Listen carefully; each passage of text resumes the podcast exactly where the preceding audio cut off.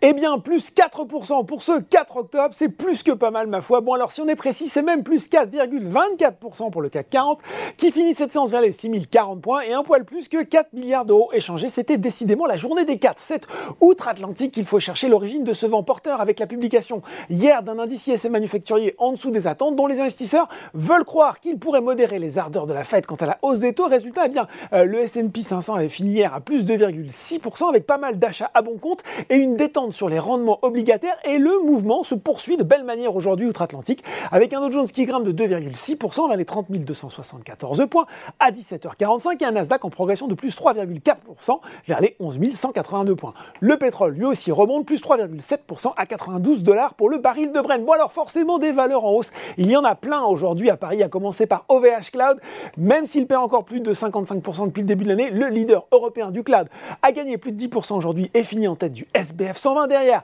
La biotech Valneva reprend aussi du poil de la bête, ça va bien aussi pour Atos. En réaction à une information de BFM Business expliquant ce matin que le plan de scission avançait euh, plus vite que prévu et devrait être bouclé fin juin 2023, Atos a déclaré en début d'après-midi que ce plan de session serait achevé au plus tôt au 1er juillet 2023 et au plus tard le 31 décembre de la même année. Sur le CAC 40, AXA, Alstom, Essilor Luxotica et LVMH mènent la course en tête avec des progressions de plus de 6%.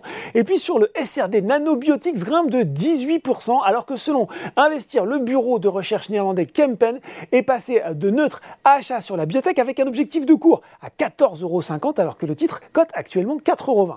Côté baisse, eh bien M6 était l'une des grandes oubliées de la hausse, l'allemand Bertelsmann a finalement décidé de renoncer à la cession des 48,3% qu'il détient dans le groupe audiovisuel français. Son PDG Thomas Rabeux a justifié ce revirement par les risques légaux et les incertitudes liées à l'autorisation de la vente de la part des différentes autorités de régulation et de la concurrence. Derrière, sur le SBF 120, on a le repli très symbolique de BIC, GTT, Solution 30. Et c'est tout, seules 4 valeurs sont dans le rouge. Je vous le disais, j'en ai des 4 aujourd'hui.